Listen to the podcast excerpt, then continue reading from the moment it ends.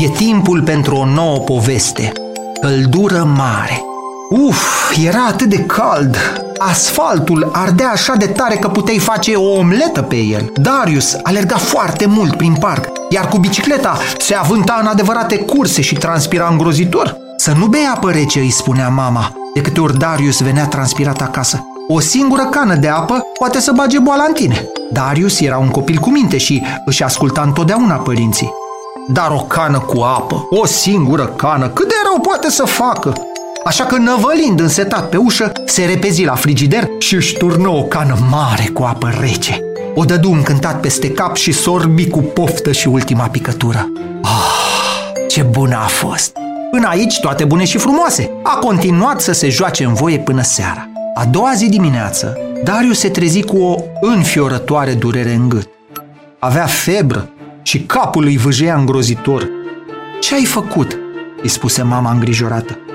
Chemă doctorul și după consult, Darius află dezamăgit că va sta cu minte în casă sub tratament. Și începu o săptămână în timp ce prietenii săi se zbenguiau afară, el stătea în pat, bea ceaiuri calde cu lămâie și miere, lua medicamente și aștepta de îi se lungeau urechile. Încet, încet, de la o zi la alta, Darius se simțea mai bine. Se uita cu jin de la geamul camerei sale la copiii de pe stradă care treceau cu bicicletele sau cu rolele spre parcul de la capătul străzii. Și parcă răceala nu-i mai trecea.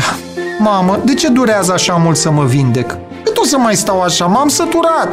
Ei, dragule, știi cum spun bunicii noștri? Boala intră cu carul și iese pe urechea acului. Cum adică? Păi, dacă ești neatent și nu ai grijă de tine, te îmbolnăvești într-o clipă, dar durează mult să te tratezi. Darius a pierdut mai bine de o săptămână de vacanță din cauza unei singure căni cu apă rece. Acum e iar afară cu prietenii săi și aleargă parcă și mai mult să scoată pârleala. Dar acum e atent și știe de ce trebuie să se păzească. Căci vorba aceea, din greșeli învață omul.